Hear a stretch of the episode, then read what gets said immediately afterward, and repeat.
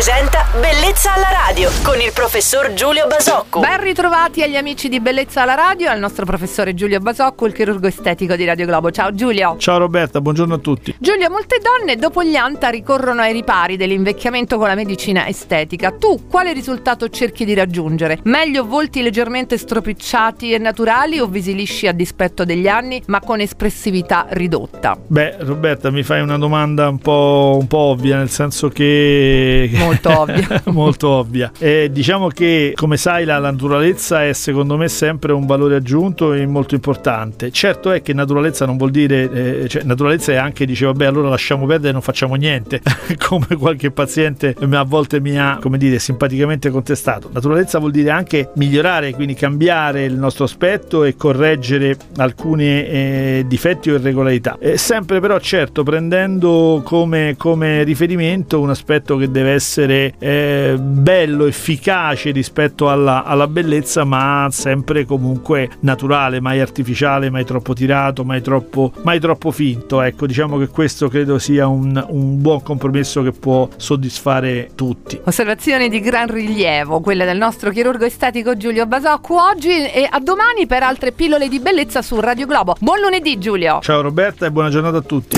Bellezza alla radio.